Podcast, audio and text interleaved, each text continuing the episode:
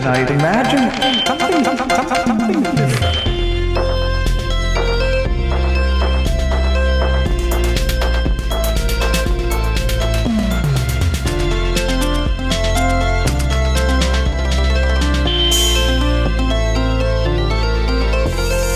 Hello, everyone, and welcome to DSA San Francisco's The Priority Podcast.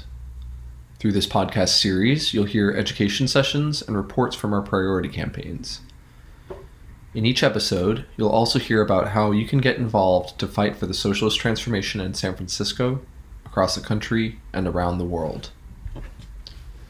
I'm Andrew Morales, and today's episode is a recording from the third installment of our educational series on a socialist answer to the housing question. The title for this event was Limits of Policy Under Capitalism and Opportunities for Organizing. It was recorded this last June in 2022. Since then, both Props M and H of DSA San Francisco's People First Slate have passed, with Prop M, the Empty Homes Tax, bearing particular relevance to the recording you're about to hear. This presentation focuses on a series of articles on housing justice, with an overarching analysis of the limits of policy work under capitalism, and an exploration of the potential for mass organization and mobilization. Topics included are Alex Lee's social housing proposal for San Jose, critiques of the prominent affordable housing programs throughout America, systemic limitations imposed on Berlin's housing expropriation initiative, and Stomp Out Slumlords' tenant organizing and mobilization work during the earlier stages of the pandemic. None of the content in this presentation is meant to denounce our parliamentary efforts or campaigns. Rather, it is to illustrate how parliamentary work alone, without a revolution to overhaul the underlying capitalist system, will inevitably face various systemic barriers, be they political, financial, or legal, that prevent real, meaningful changes in line with the given policy. Superstructural operations, like policy work, can only function in accordance with their underlying base, in our case, the capitalist system of private property and ownership. Any change in policy that might challenge private capital and interests of the bourgeois elite will inevitably face systemic barriers. It is only after we have established a worker state, after we have changed the base to one of collective ownership, that the real changes we are fighting for will become possible. Rather than dissuade us from all policy work, it is our hope that the following presentation might encourage us to reflect on how policy work fits into our larger socialist agenda, that of organizing and cultivating a true revolutionary movement that can usher in those real changes we seek. And on that note, let us begin.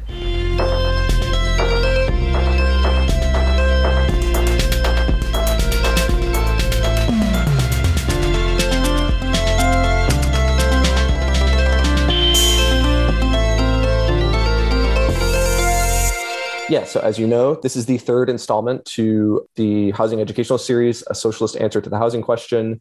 And today's focus is the limits of policy under capitalism and the opportunities for organizing. So to start all this, I'd like to open with two quotes. And the first is a response to Assemblymaker Alex Lee's social housing proposal. So the quote is, "The resistance is going to be political, and it comes from the highest levels of government. The resistance is that it's going to take a huge amount of money out of the hands of big banks. To get something like this done, it would practically require a revolution." And the next quote is from Stomp Out Slumlords. And this is them talking about just the necessity for organizing their struggle. "Before the pandemic, we would have held that these struggles were largely spontaneous, the result of enormous structural changes at work for years that erupt unpredictably. To a certain extent, we still think that that's true. But after the last 10 months, we figured out that this kind of defiance doesn't happen automatically. Historical circumstances beyond our control certainly play a role, but having lived and organized through a major upsurge of protests, we are convinced that the will to fight needs to be organized." Okay, so as mentioned, today we're going to focus on four primary articles on housing justice, and that's the LA Tenant Union's take on the privatization of affordable housing, San Jose Spotlight's piece on Alex Lee's social housing proposal, the Friends of Classless Society's analysis of the expropriation campaign in Berlin, and Stomp Out Slumlords pamphlet on the tenant organization work during the pandemic. So before getting into the specifics of these pieces, I'd like to first spend a little time going over two major themes that are prevalent throughout each of these articles. And it's my hope that in getting a better understanding of these themes and how they might play out in each respective topic, that those themes might serve as a guiding point for us as we try to apply this information and the insights from these articles to our own work with the empty homes tax. So you might think of the two themes that I'm referring to as two sides of the same coin. They're both limitations and opportunities presented to us in our parliamentary work. And this is definitely true, I think, for the housing crisis, but I would also argue that it's pretty much the case for any symptom that we're going to try to address of capitalism in our work in the future. Now, the first theme revolves around the inherent structural barriers produced by capitalism, and they can be legal, economic, political, and these barriers prevent the enactment of any real change through policy. We see this come up a few times in the articles mentioned. Either politicians fail to uphold measures for the expropriation of real estate companies due to foreign investment interests. It can be financial limitations that prevent the possibility of a modern social housing program. It can be how privatized affordable housing excludes those in real need and exacerbates gentrification. So for the first theme, I think it might also help to keep in mind Marx's framework of what a base and a superstructure are. So just a quick overview. Remember that a base of a society's organization refers to both the means of production, so what is used to make goods, and the relations of production, so that is like labor aristocracy, class hierarchy, private property, capital, commodities, so on. It's how goods are made and distributed, and that stands at the base, and that's like the real driving force of a society. The superstructure is everything in society that grows out of the base. So that can be ideology, art, morality, culture, family system, religion, so on. But most importantly, it is also law and politics. So it's the very framework through which we find ourselves attempting to make policy changes. The superstructure, as an expression of the real driving force, the base, reflects and maintains the base. While it might shape the base slightly, its primary function is to justify how the base operates. And because of this, it ends up defending the power of the elite ruling class. It defends their capital. So it makes sense that policies, even if they're established democratically through proper legal channels, they're going to always have somewhat of a hard time being realized if they are attempting to make any change that would challenge private capital and the interests of the ruling power elite. So short story long as we remain under capitalism, that base will generate these barriers to change. And you'll see what I'm talking about as I get into like the specifics of each article. I think it'll make more sense if it doesn't right now as we go on. Okay, so the second theme points us to opportunity. So with the housing crisis, just like any other failure under capitalism, this crisis creates for us an opportunity to organize and mobilize. In the Stomp Out Slumlords article, we saw the pamphlet. They give us a pretty thorough account of how they were able to build up a collective power and fight back when many had become unemployed due to the pandemic, when our own government like really failed to stand up for them and protect their living situations, and when they were on the verge of being evicted. But I think this was also the case in the Berlin and LA articles that we saw. We saw how the barriers to real policy change or barriers to social resources, like doing anything for the people, this gives both of these groups an opportunity to organize and use this for to basically show like how our capitalist system, even when you are able to elect something democratically and you have something in place that everyone's agreeing on, it still falls short. So the key point here though is that organizing groups have to be prepared for these failures. They have to be properly prepared and oriented towards real collective organization ahead of time. And I'll get into that also once we actually get to the articles. I think it'll make sense as we go on. So Just with that intro, I wanted, or just for that beginning part, I wanted people to keep this in the back of their minds before getting into the specifics of the articles, the two big themes, and then really keep those in mind when I get to the questions portion and we try to apply this to our own work.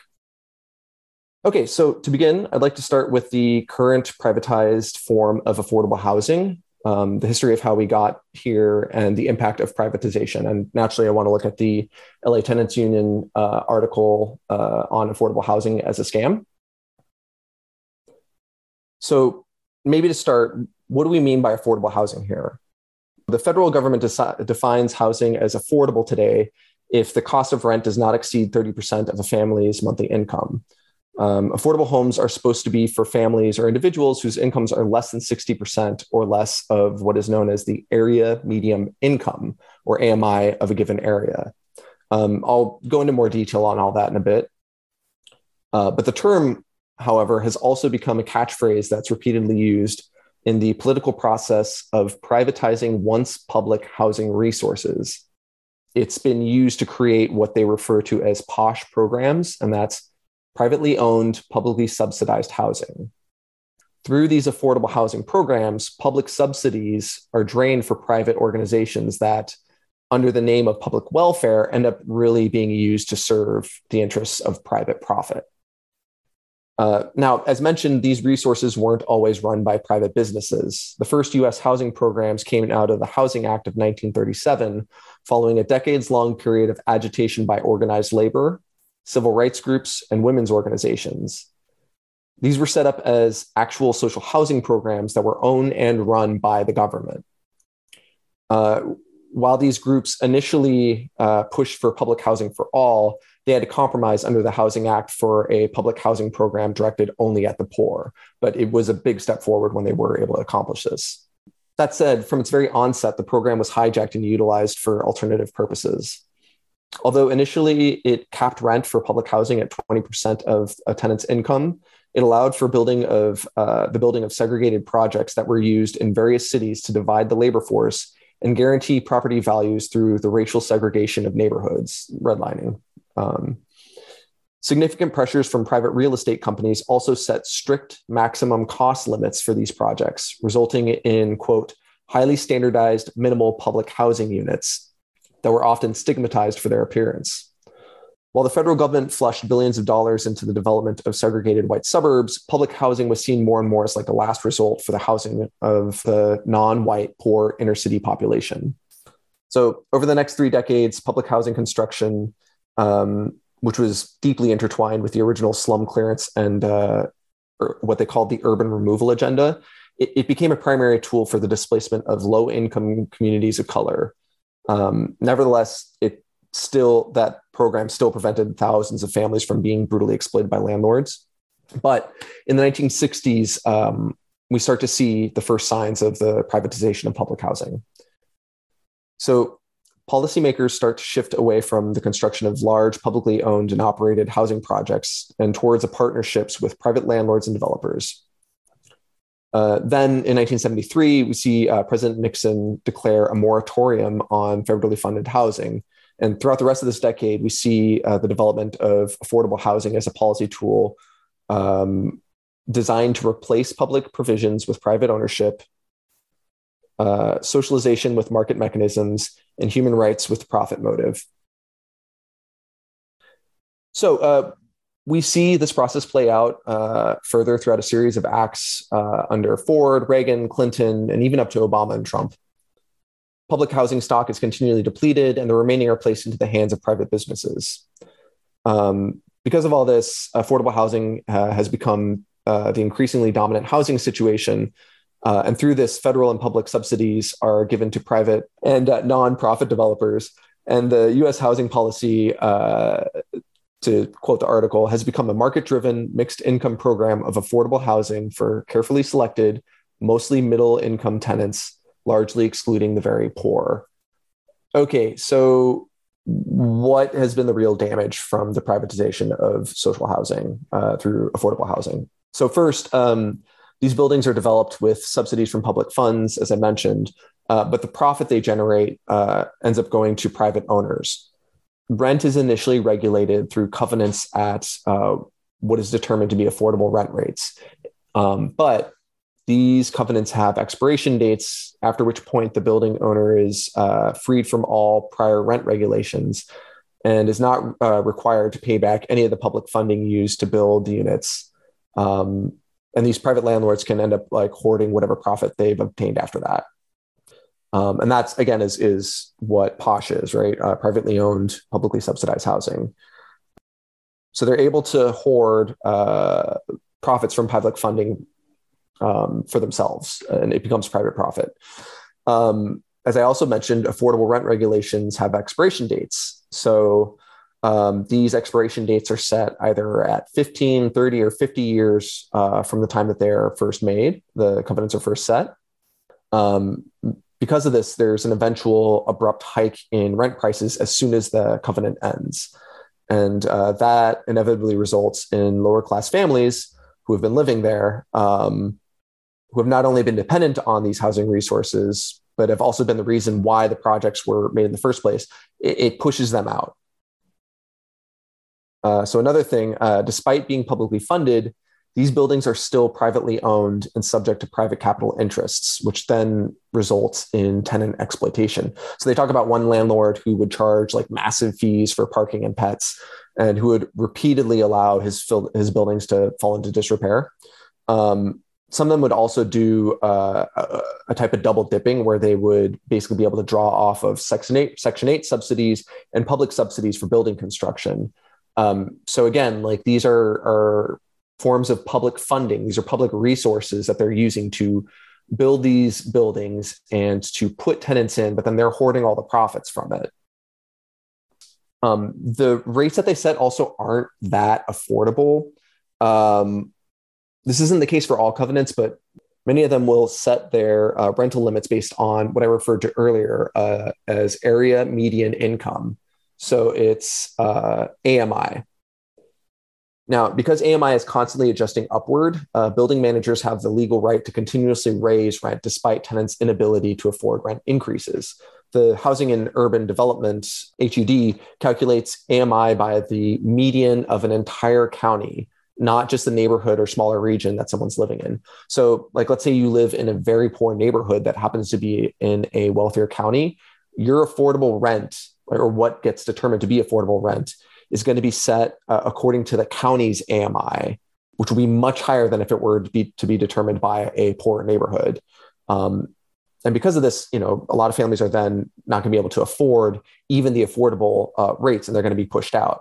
So a good example of this, or let me first go over the brackets. So those who earn up to 80% of, the median of an area, if their income is the median of that county, if they can earn up to 80% of that median, they're considered low income. If it's 50%, it's very low income. And if it's 30%, it's extremely low income. If you look at LA County, like in the article, they do a really good job at describing, like, kind of giving a sense of like what this all looks like. So in LA County, a family of four making $84,000 a year is going to qualify as low income and is eligible for affordable housing. 40% of affordable housing units created in LA have been offered to that bracket, right?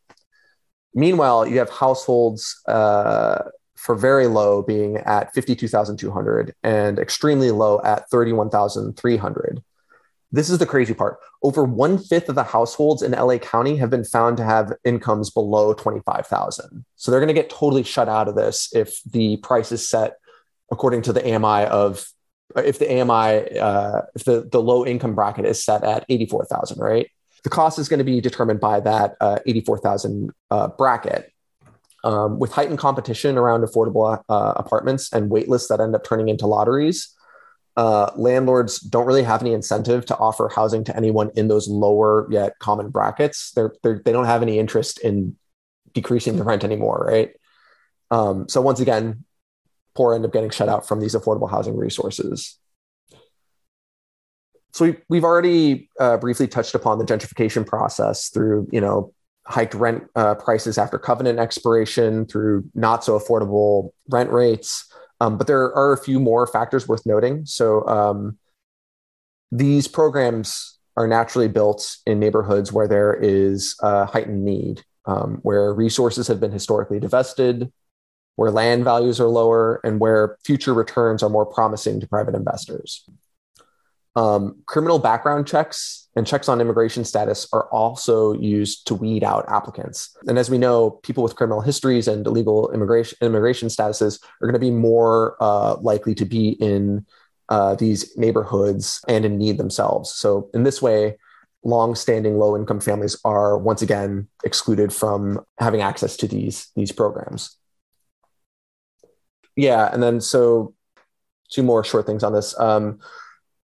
Affordable housing is also used to privatize the once public housing resources, as I mentioned before. For instance, under Clinton's HOPE VI program, 1,200 public housing units were demolished in Boyle Heights in the 1990s. This used to be the largest public housing complex west of the Mississippi, and now it's only a few affordable developments, 93 for-sale market homes, and only 300 units of public housing. Also, when they have affordable housing listed when an organization takes on the status of affordable housing, they're also able to skirt around rent control regulations. So we can see how the small semblance of America's social housing resources have changed over the last century, particularly with this transition into privatized business. I think it would then help to contrast the scam of today's privatized affordable housing programs to what real social housing might look like. All right. So for this, of course, I'm going to look at the San Jose article on Assemblymaker Alex Lee's proposal for a social housing measure. I think this quote does a really good job at explaining what social housing could be. The quote from the article reads, "The concept of social housing is in many ways different than most public housing models in the United States. A government entity would own, manage, and maintain a property and preserve it for affordable housing forever. Social housing also includes residents of varying income levels and is not restricted to an area's poorest residents. Quote, with the ultimate goal of housing as many people as possible of all incomes, social housing programs will invest affordable living costs and maintenance of properties," Lee wrote in a tweet. "In contrast to private developers, we can build without an inherent need to turn a profit." Now, remember, what Lee is proposing here is in complete alignment with what the working groups and other activists were initially trying to push for before the 1930s. The stipulation that it had to be a resource limited to the poor alone and those who were in dire need, that was only a compromise that they had to make for the Housing Act of 1937. And then, of course, ironically, the same groups that are really poor that is built for end up getting pushed out with the privatization, as I just explained back there. But yeah, if you were also here for our last event on Engels, the housing question, you'll also recall that this is in complete alignment with what our goal as socialists is towards collective housing ownership instead of private ownership. So the mechanics of the social housing program laid out by Lee are pretty simple. The housing itself would be owned by the state. Taxes would cover costs for developing and maintaining the house, and proceeds from the rent gathered for social housing would also go back into covering costs for building upkeep and maintenance. Lee makes it pretty clear how this would be economically beneficial for the people. It's the difference between paying 40% of your income for housing directly or paying 5% in taxes and having your housing free. So I think we're probably all in agreement that this is a no-brainer, but this is the problem. So while most housing advocates agree that this is the right approach to the housing crisis, many note significant political and financial barriers that would prevent a program like this from following through. And that's what was behind that opening quote that I showed about, we practically need a revolution for something like this to go through. Advocates primarily note the enormous state investment and government oversight that would be needed for a project like this. Ray Bramson, the chief operating officer of Destination Home, sees funding as the primary barrier to following through on a social housing program as proposed by Lee. So Ray says, quote, "This is a strategy that can and will produce large housing opportunities at scale, but it needs a deep financial investment and commitment from the state to make it feasible and a reality." He also notes that these types of programs are generally more successful in countries that already have the appropriate tax structure set up to really fund effective social programs. Yeah, so in this article, we see a lot of reservation around whether the proposal would actually go through, and if it were to go through, what the bill would end up looking like once it was actually implemented. It is worth noting, I tried to look at some more recent articles on developments with San Jose and Lee's proposal.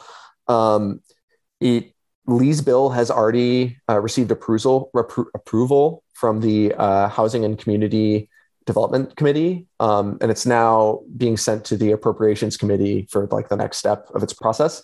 But before any of us get too excited about its success thus far, I do think it's helpful to look at what happens, what's been happening in Berlin. So the article on the expropriation initiative taken there, and all the potential barriers that they're seeing to this initiative being fallen through, even though it was already voted on and won at the ballot box. So it's my hope that in looking at this, we'll see how even in welfare states with strong support systems for social housing programs, that they can still face significant limitations in their follow through due to a variety of judicial, political, and financial barriers.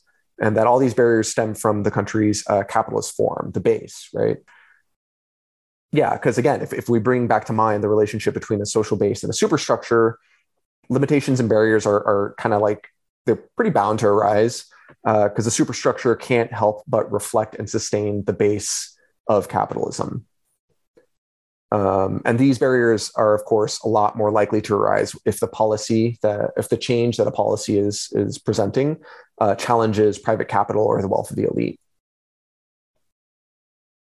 Okay, so we're going to go to the next article. No ship will come to save us. So yeah, let's in looking at the article on Berlin's expropriation initiative. Berlin at one point had the lowest rates for rent in Germany, as well as amongst most European capitals. Over the last decade, though, Berlin's population grew by about 400,000. It was like a 10% increase. And their local government had nearly stopped building affordable housing units. Because of this, rent just skyrocketed. Since 2016, it's gone up by 42%. And since homeownership is only at 15% there, this was like heavily impacting the majority of Berlin's residents. With that rent hike and housing crisis in place, there started to be a ton of mass protests and even increased instances of people squatting to just make a point that we could occupy these empty buildings. With the housing crisis now becoming one of the primary areas of focus for local resistance, a group of left-wing activists initiated a referendum to expropriate corporate housing stocks throughout the city. This was named the Expropriate Deutsche Wohnen and Company, or the EDW initiative. So under this initiative, essentially, it would ensure that any real estate company that owns over 3,000 apartment units in Berlin, it would have their units expropriated with the ownership of the housing stocks transferred to the local city government. And the holdings would be kept under extensive tenant control so that they could prevent any future renewed privatization. So the idea was that through this, the rent of about 240,000 apartments, give or take, would be capped and in some cases even lowered. And since this would account for about 15% of the city's housing stock, the idea was that affecting the rent costs for that many apartments would in turn shift the entire housing market in a way that benefits tenants at large. So yeah, the initiative was pretty well received, and it actually won at the ballot box and passed. But as the authors of this article, the Friends of the Classless Society, point out, the measure faces many limitations. Some kind of happened at the get-go. Some of them they're predicting to see come up soon as they take further steps to following through on it. So the main perceived limitations that they see happening are, one, the court will eventually find the expropriation, which doesn't even end up being in an expropriation, like a real one. It's more of a forced sale. The court needs to determine whether or not it's legally justifiable for this expropriation to happen and whether they can legally go through with the process. The other limitation is whether the amount of compensation paid to the real estate companies, because again, remember, this is a forced sale, and I'll explain that a little more in a second, but this is a forced sale, not an actual expropriation. So whether the amount of the compensation paid to real estate companies makes the project beneficial at all to tenants, that's another factor. And whether the elected politicians in the Senate will even honor and follow through with the expropriation measure. So I'm going to now go through in a little more detail, like those main points. So first off, because expropriation has to take place under existing law, it can't be a real expropriation. A real expropriation would involve a simple transfer of ownership from private to public, right? But because of the German constitution, this has to be a forced sale from the real estate companies to the local city government. And that forced sale has to follow what gets determined as appropriate compensation and cost paid. So the disputes over what an appropriate compensation would be, those are going to likely lead to this all going to court, where they will need to determine what would be, to quote the German Constitution, Article 14, what would be an equitable balance between the public interests and the interests of those affected. Now, to explain a little more about like why they have hesitancy around the court following through with this, because of the larger housing market crisis in place, the costs of subsidized social housing in Berlin and those of state-owned corporations that are already in place, like the social housing that's already there, those rent costs have already been heightened. 50% of real estate-owned apartments have costs that are already on par with the ones that are owned by the city. So the courts could easily determine that the city needs to pursue alternative routes in order to manage the rent crisis before doing the expropriation, and they'd save the expropriation as a last resort. They may also determine that the threshold that was determined for expropriation, so if there are 3,000 apartments owned by a real estate company, they might determine that that threshold is arbitrary and a violation of the principle of what they call equal treatment. So if that doesn't follow through, the court may intervene and say that, like, hey, we can't uphold this, even though it was voted on and is in place after winning at the ballot. So the next problem is the amount of compensation, as I mentioned earlier. So the amount of compensation determined, that's going to determine whether or not this ends up being a worthwhile project for people at all in the end. So the idea is to find an amount that is in accordance with the law, the equal treatment that I mentioned, and whether it will still be a significant improvement for tenants. So ideally, this would be an amount established that does not burden state budget, allows rents to be reduced for tenants, and creates a payback system with the housing stock that would fund new, inexpensive municipal construction. The Senate's appraisals, however, have already estimated sums that are either like right at the edge of or over Berlin's budget. So the amount of compensation, if it's way below that level, at or above the budget, that will determine whether or not this project is beneficial for tenants at all, like whether the rent will be insane along with all the other apartment units, or whether it will actually be helpful for people. So the last part was, again, political interference. Politicians have either overtly stated or suggested that they won't uphold the expropriation initiative once in office. So the Social Democrat and future mayor, Francisca Giffey, said during her election campaign that there would be no expropriation with her in office. Her Green Party rival, Bettina Drosch, outrightly declared that she would ignore a yes vote for the act and would only use it as a leverage point for negotiations with the real estate corporations. And while it's the Senate in the end that decides the measure's follow through, they have already in their own way, according to the authors at least, stated where they stand on all this. They never really needed a referendum to enact this forced sale and could have initiated it on their own if they thought it would actually help with the housing crisis. And the reason they haven't done this, it's not only because of legal and immediate financial concerns. The Senate also has this larger concern about the city's larger economic upswing over the last bit. They're worried specifically how an expropriation like this would create a reputation for the city that it's hostile to foreign investors.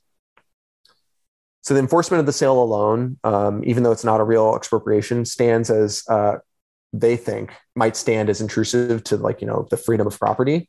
And it would send what they have termed the wrong signal. So yeah, just to sum that up, we've already seen political, legal, and financial barriers inherent in a capitalist system that prevents measures like these from enacting real substantial changes. So first, the Constitution itself prevents a real expropriation from happening. Second, the court could determine that the forced sale should not go through and needs to be more of a last resort.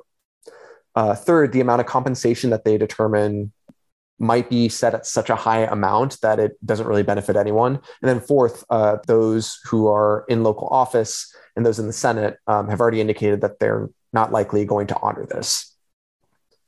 Now, there are some within the campaign who have some more real expectations around all this, and they weigh the success of it more on, you know, the shift in discourse that people always talk about, but instead of like the actual follow through of the policy. But, you know, as the authors here rightfully point out, that discourse is often very limited.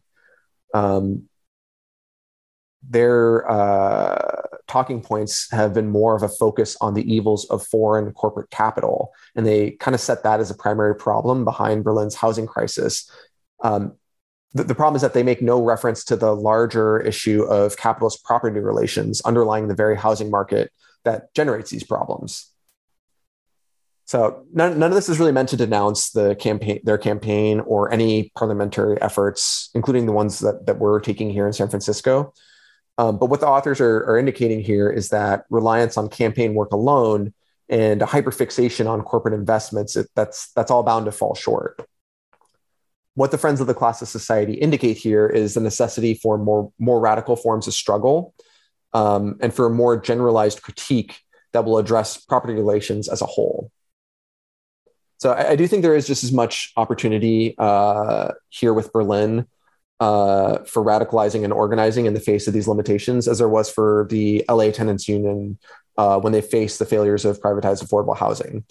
The key, again, is being properly prepared and upholding that larger analysis, the wider critique of property relations, so that these moments of capitalistic failure, they can become opportunities for collective organization and power. So one last piece, and then I'm going to open it up for questions. But I'd like to turn to the Stomp Out Slumlords pamphlet so that we can get a sense of what might help us organize and achieve that type of collective power.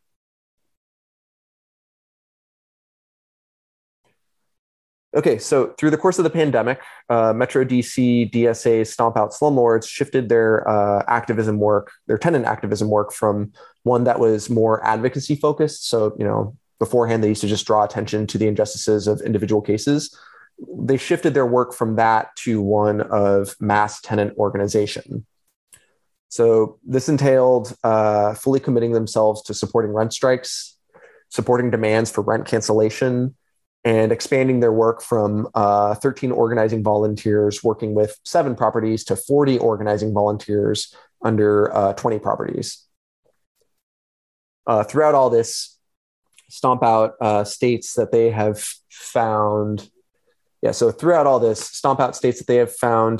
means, quote, to break from the rituals of liberal NGO politics and set up serious, fighting, working class organizations with minimal resources. So between 2020 and 2021, they were able to achieve a year without evictions citywide and the shutting down of landlord-tenant court, a year without rent increase citywide, rent forgiveness with individual buildings, and condition repairs for individual buildings. Now, all of this stands in contrast to the mass evictions of homeowners that happened during the subprime mortgage crisis back in 2007 to 2011. And of course, during that crisis, most homeowners took a much more passive approach, and, you know, our government, of course, failed to intervene. But I do think that probably the most significant achievement made through all this by Stomp Out was their establishment of a real citywide tenant movement. Now, at the heart of their success was a new focus on what they refer to as organic leadership. So by establishing a central organizing committee and a training program through which they were able to help volunteers seek, vet, and prepare natural leaders out in the community, they were able to expand their work in a much more sustainable manner and create a real citywide tenant movement. So instead of placing all of the work on the organizing volunteers that they had, they could galvanize select tenants and place them in a position to organize others. During their own initial outreach efforts, Stomp Out Slumlords would assess for potential leaders and test them with assignments to see if they could win over their neighbors. For those who were successful, they recruited them, and if someone didn't succeed, but they showed strong determination and willingness to improve, they tried to train them. Stomp Out began to offer weekly 2-hour trainings that focused on cultivating the ability to identify and prepare would-be leaders out in the community and push their organizing volunteers to commit to attending. The trainings that they had covered fundamental skills for their work, and that included social mapping, identifying leaders, agitation, recruitment, storytelling, so that way they could connect with the would-be leaders, inoculation, pushing, and then attendees would practice these skills by role-playing with each other. So as their operation expanded and the demands increased, Stomp Out started to prioritize what would align more with their efforts to develop leadership and build structures for mobilizing masses. So because of this, this oriented them more towards larger apartment complexes where they could reach larger numbers more efficiently and where they could also step up against larger scale, well-connected landlords and developers. Any cases that didn't lend themselves for organizing opportunities. So that's, like single-family homes, small apartment buildings, so on. Those had to be referred out to local mutual aid networks and legal service organizations. But because they did this, it allowed them to achieve their larger scale accomplishments and build that real substantial organized tenant movement. Yeah, mutual aid work around food distribution also helped them build momentum for this work. The food distribution work helped them build trust and relationships with neighbors. It publicized the rent strikes.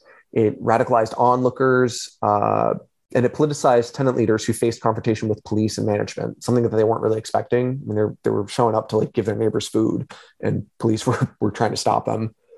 And then also after George Floyd, they started to engage in substantial protests. These started with the DC Tenant Union's rally to extend the in-place moratorium, but it ended up evolving. So started off with the moratorium protests, but then moved on to gatherings to challenge various landlords who were attempting illegal evictions during the moratorium, and then even marches on management offices in the homes of big local real estate developers and property managers. With those marches, they were able to demand real commitments from those in management, and were also able to open up serious one-on-one conversations between the committee leaders and those who attended. The last thing I'm going to just briefly touch on, and then I will get to the questions. I know this has been a lot. They eventually had to split from the DC Tenant Union, and while they Stomp Out initially relied heavily on the Tenant Union to develop their organization skills, and while they did initially hope to use the union as a primary vehicle for tenant struggle and to subsume themselves in that process, they had a lot of conflicts with the nonprofits that were within the DC Tenant Unions, and these nonprofits often had leadership roles. So a lot of conflicts started to emerge with the nonprofits, specifically around rent strikes, and that pushed for them to really consider splitting, and eventually split. But once they did split, this freed them up to take a more independent stance in their work. And in taking that independent stance, they were able to really stand behind their socialist ideology and their real goal, which was building collective power. So with that split, they were able to abandon old institutional structures that prevented them from connecting rent strike leaders. It allowed them to expand to new buildings because of that. The different rent strike leaders could meet one another through their meetings. Their efforts shifted from more bureaucratic work, like passing bylaws, assigning various official positions relating to other nonprofits. They could shift from that to one that focused more on establishing connections with other tenants, building trust, showing up to help in their struggles, preparing for some collective action. you know, while previously believing that working with already established organizations with networks like NGOs offered connections and credibility, they later realized that working with these groups would create barriers to the real work that they wanted. And yeah, the union basically at the end of the day was still bound to the system that they were challenging, and their own organizing had to eventually become independent in order to continue their work. So just to wrap up this article, again, the key success for them has revolved around building organic leadership. So organizing in a manner that made that organic leadership building possible. So it involved training volunteers to know how to spot leaders out in the community, learning how to connect with and galvanize those leaders, learning how to then send them off forward and gather and lead others in the larger fight, all of that. The reason that this is such a difficult task is that capitalism has thrived on individuation and actively disorganizing the masses. In building organic leadership and thereby setting stage for collective power, we are empowered to work outside of the system that will only reproduce barriers to the real change we are seeking, to overpower that system and eventually take the steps necessary to put a new one in its place, one of a worker state of collective ownership.